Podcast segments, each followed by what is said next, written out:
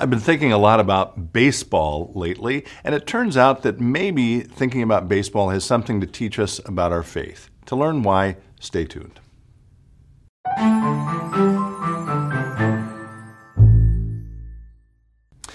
Hello, friends. Pastor Tim Westermeyer here. Thanks for spending a little time with me today. I have on my mind today the game of baseball. Some of you may have seen the uh, recent Field of Dreams, I think that's what it was called, game between the Yankees and the White Sox. I'm actually from Chicago. Um, I kind of wish it would have been the Cubs, but that's okay.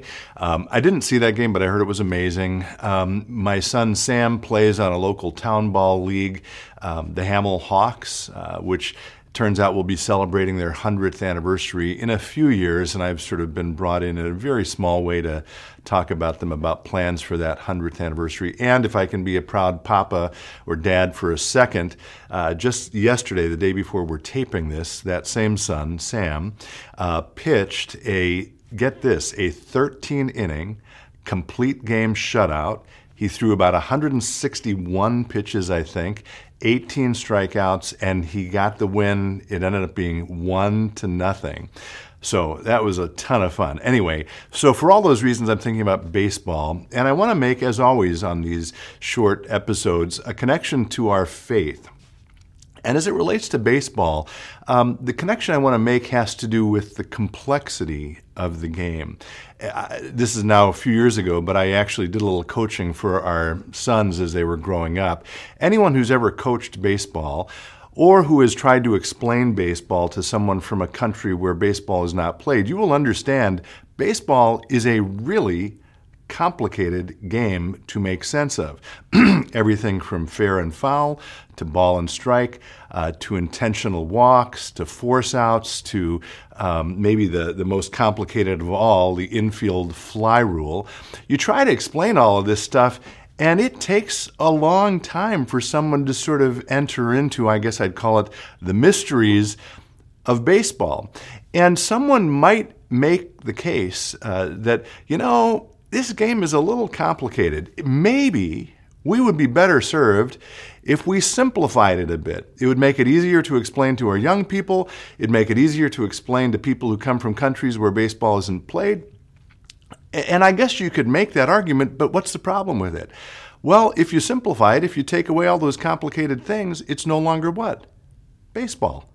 And part of what we love about baseball, what makes it so rich and nuanced and such a beautiful game, is precisely all those complicated, difficult to understand rules about the game.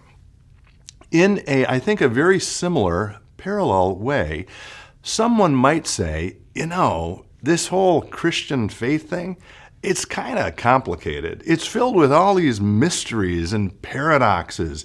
You know, you're telling me that Jesus is both fully human and fully divine? Or you're telling me that God is God the Father and the Son and the Holy Spirit, but there's only one God? You're telling me that creation is both good but also fallen?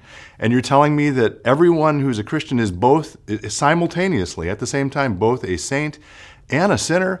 That's a little complicated, Tim. Maybe you could help the faith grow a little bit by simplifying it, by making it easier to understand.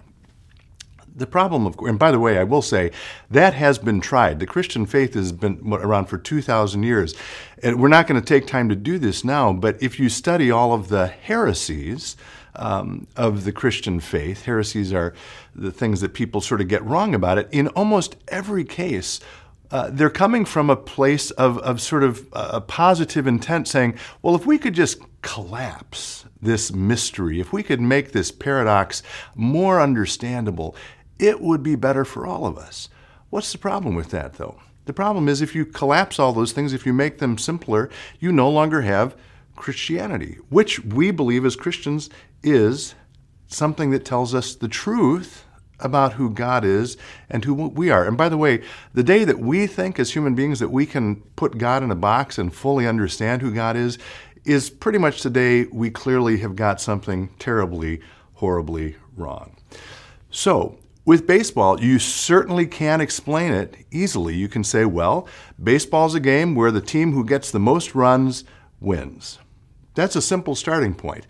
Um, Christianity, you can start from a very simple place and say, This is a faith in which we confess that God loves you. Full stop.